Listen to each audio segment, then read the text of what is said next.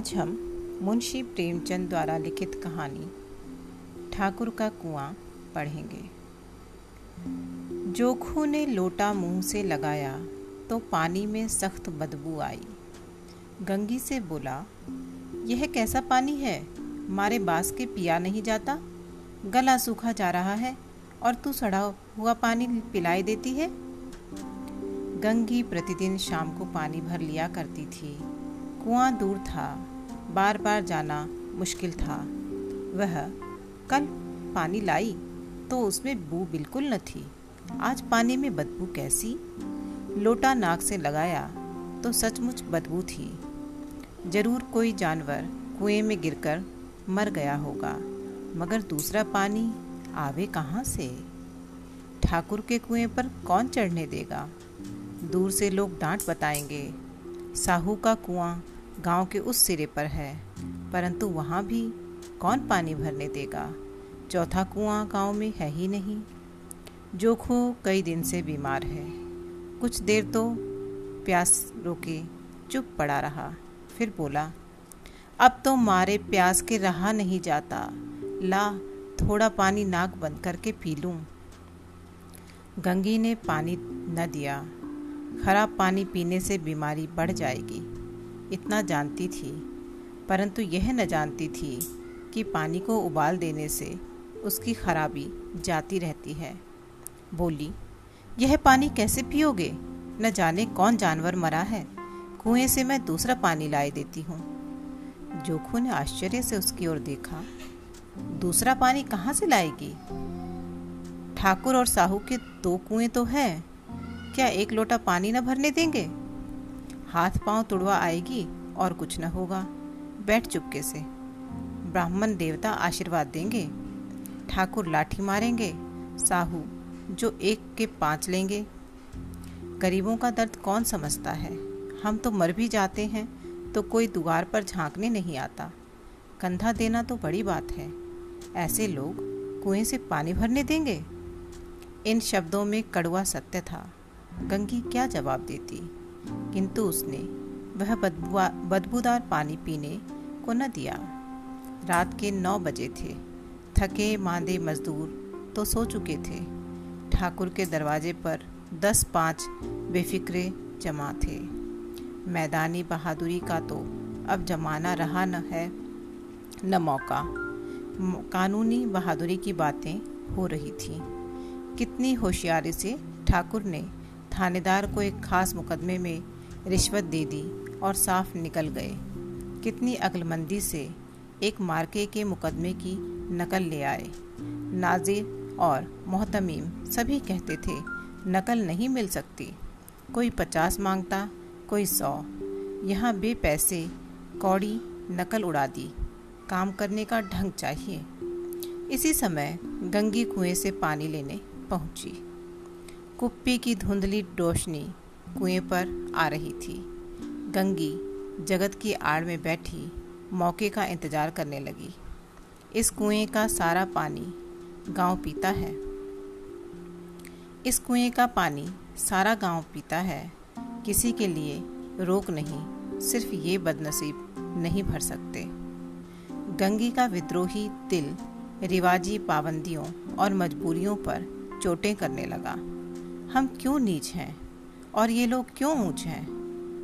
इसलिए कि ये लोग गले में तागा डाल देते हैं। यहाँ तो जितने हैं एक से एक छठे हैं। चोरी ये करें, जाल फरेब ये करें, झूठे मुकदमे ये करें।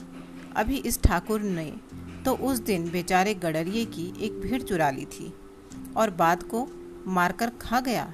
इन्हीं पंडित जी के घर में तो बारहों मास जुआ होता है। यही साहू जी तो घी में तेल मिलाकर बेचते हैं, काम करा लेते हैं, मजूरी देते नानी मरती है। किस बात में है हमसे ऊंचे? हाँ, मुंह में हमसे ऊंचे हैं। हम गली गली चिल्लाते नहीं कि हम ऊंचे हैं, हम ऊंचे। कभी गांव में आ जाती हूँ तो रस भरी आँखों से देखने लगते हैं, जैसे सबकी छाती पर सांप लौटने लगता है। परंतु घमंड यह है कि हम ऊंचे हैं। कुएं पर किसी के आने की आहट हुई। गंगी की छाती धक धक करने लगी। कहीं देख ले तो गजब हो जाए। एक लात भी तो नीचे न पड़े। उसने घड़ा और रस्सी उठा ली और झुककर चलती हुई एक वृक्ष के अंधेरे साए में जा खड़ी हुई। कब इन लोगों को दया आती है किसी पर। बेचारे महंगूका को इतना मारा कि महीनों लहू थूकता रहा, इसलिए तो कि उसने बेगार न दी थी। उस पर ये लोग ऊंचे बने हैं। कुएं पर दो स्त्रियां पानी भरने आई थीं। इनमें बातें हो रही थी। खाना खाने चले और हुक्म हुआ कि ताज़ा पानी भर लाओ। घड़े के पैसे घड़े के लिए पैसे नहीं हैं। हम लोगों को आराम से बैठे देखकर जैसे मर्दों को जलन होती है। हाँ, यह तो न हुआ कि कलसिया उठाकर भर लाते, बस हुक्म चला दिया कि ताज़ा पानी लाओ, जैसे हम लौंडिया हैं। लौंडिया नहीं तो और क्या हो तुम। रोटी कपड़ा नहीं पाती, दस पाँच रुपये छीन झपट कर ले ही लेती हो, और लौंडिया कैसी होती है। मत लजाओ दीदी, छिन भर आराम करने को जी तरस कर रह जाता है। इतना काम किसी दूसरे के घर कर देती तो इससे कहीं आराम से रहती। ऊपर से वह एहसान मानता। यहाँ काम करते करते मर जाओ, पर किसी का मुंह ही नहीं सीधा होता। दोनों पानी भरकर चली गईं, तो गंगी वृक्ष की छाया से निकली और कुएं के जगत के पास आई। बेफिक्रे चले गए थे। ठाकुर भी दरवाज़ा बंद कर आंगन अंदर आंगन में सोने जा रहे थे। गंगी ने क्षणिक सुख की सांस ली। किसी तरह मैदान तो साफ हुआ। अमृत चुरा लाने के लिए जो राजकुमार किसी जमाने में गया था, वह भी शायद इतनी सावधानी के साथ और समझ बूझकर न गया होगा। गंगी दबे पांव कुएं के जगत पर चढ़ी।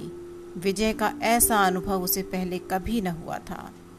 उसने रस्सी का फंदा घड़े में डाला, दाएं बाएं चौकन्नी दृष्टि से देखा, जैसे कोई सिपाही रात को शत्रु के किले में सुराख कर रहा हो। अगर इस समय वह पकड़ ली गई तो फिर उसके लिए माफ़ी या रियायत की रत्ती भी उम्मीद नहीं। अंत में देवताओं को याद करके उसने कलेजा मजबूत किया और घड़ा कुएं में डाल दिया। घड़े ने पानी में गोता लगाया, बहुत ही आहिस्ता, जरा भी आवाज़ न हुई। गंगी ने दो चार हाथ जल्दी मारे। घड़ा कुएं कुएं के मुंह तक आ पहुंचा। कोई बड़ा शहजोर पहलवान भी इतनी तेजी से उसे न खींच सकता था। गंगी झुकी कि घड़े को पकड़कर जगत पर रखे कि एकाएक ठाकुर का दरवाज़ा खुल गया।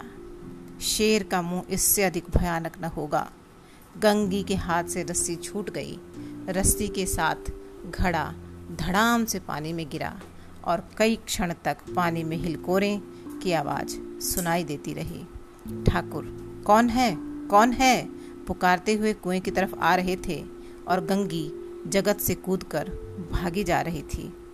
घर पहुंचकर देखा कि जोखू लोटा मुंह से लगाए वही मैला गंदा पानी पी रहा है।